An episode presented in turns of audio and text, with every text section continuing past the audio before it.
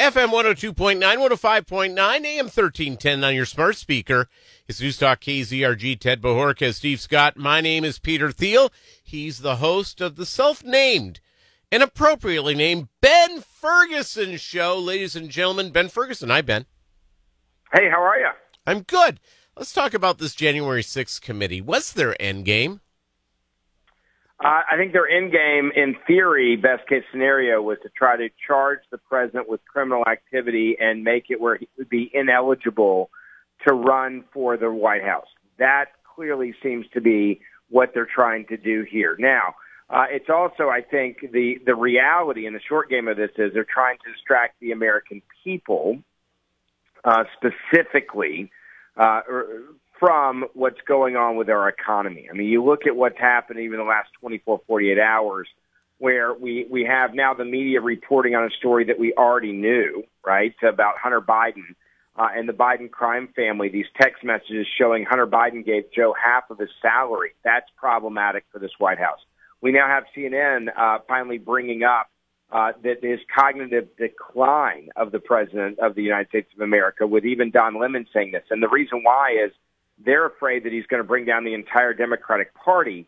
And so they're now trying to figure out how do we get rid of Joe Biden. And this is what I tell people. You don't want Joe Biden to go away because then you get Kamala Harris. I'd rather have Joe Biden going into the presidential election.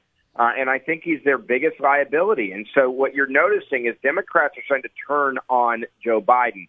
And this hearing is a way to fearmonger elect, you know, those that are going to be voting in the midterm elections. Hey, remember these evil Republicans. This is what they did. They tried to overthrow the government, even though it was the Democrats who literally tried to do it with the Russian collusion hoax the entire time, knowing that they fabricated, paid for, and made up the story to overthrow the will of the people in a free and fair election. So this is basically when you can't run the economy, you can't run on any of your other accomplishments.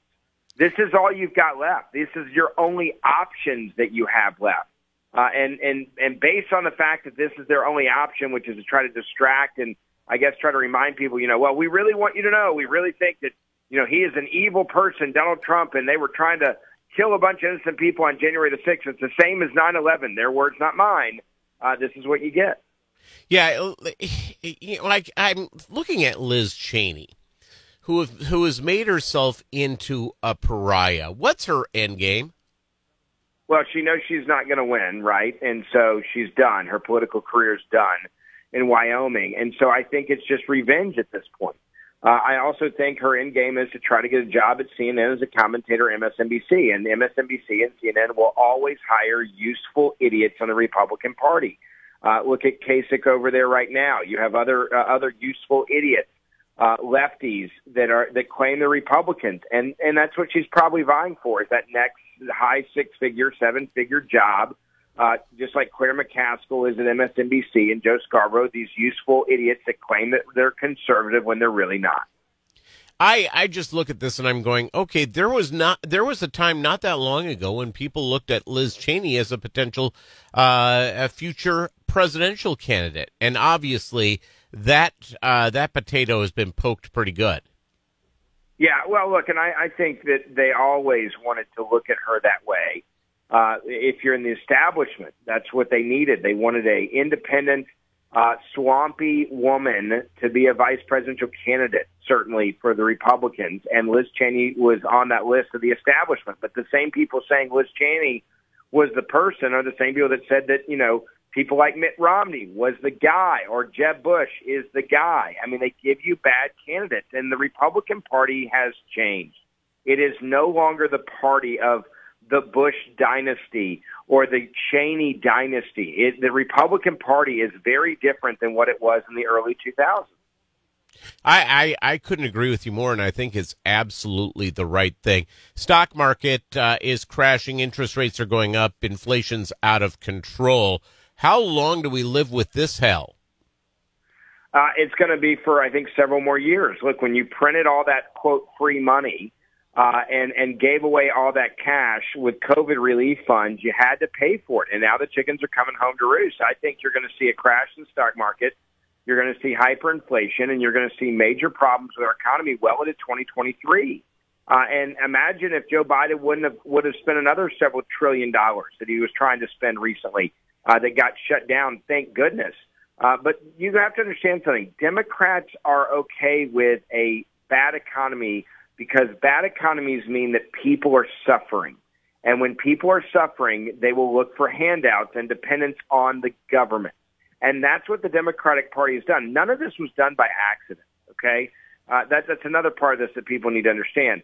This is deliberate. You know, look at gas prices and, and the president sending out this letter attacking oil refiners and producers saying, you I guess need to do more to stop this. That's just a scapegoat. The president, they sent back a smart letter saying, hey, here's 10 things you could do right now, Mr. President, to help fix the problem. None of those things the president will do because he's obsessed with green alternative energy. And this crisis with oil and gas that we're seeing right now, this was done on purpose by this administration. It was done on purpose. This is not a surprise. Their entire game plan was to make gas prices skyrocket so you'd be forced to alter and change your lifestyle or and to buy into the green alternative energy even if you don't believe in it, where you have no other choice but to submit to their demands.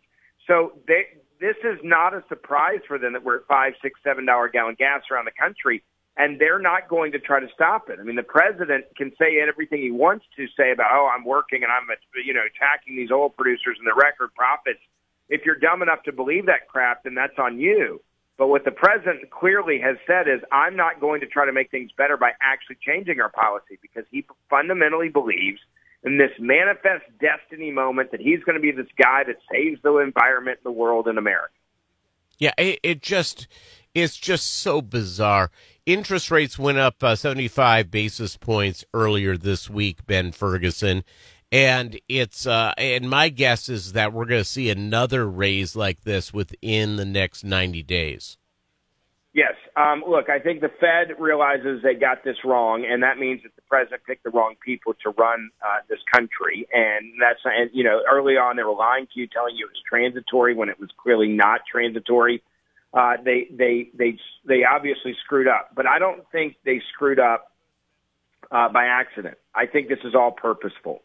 When you have a weak um, population, that gives socialism and communism an opportunity to grow.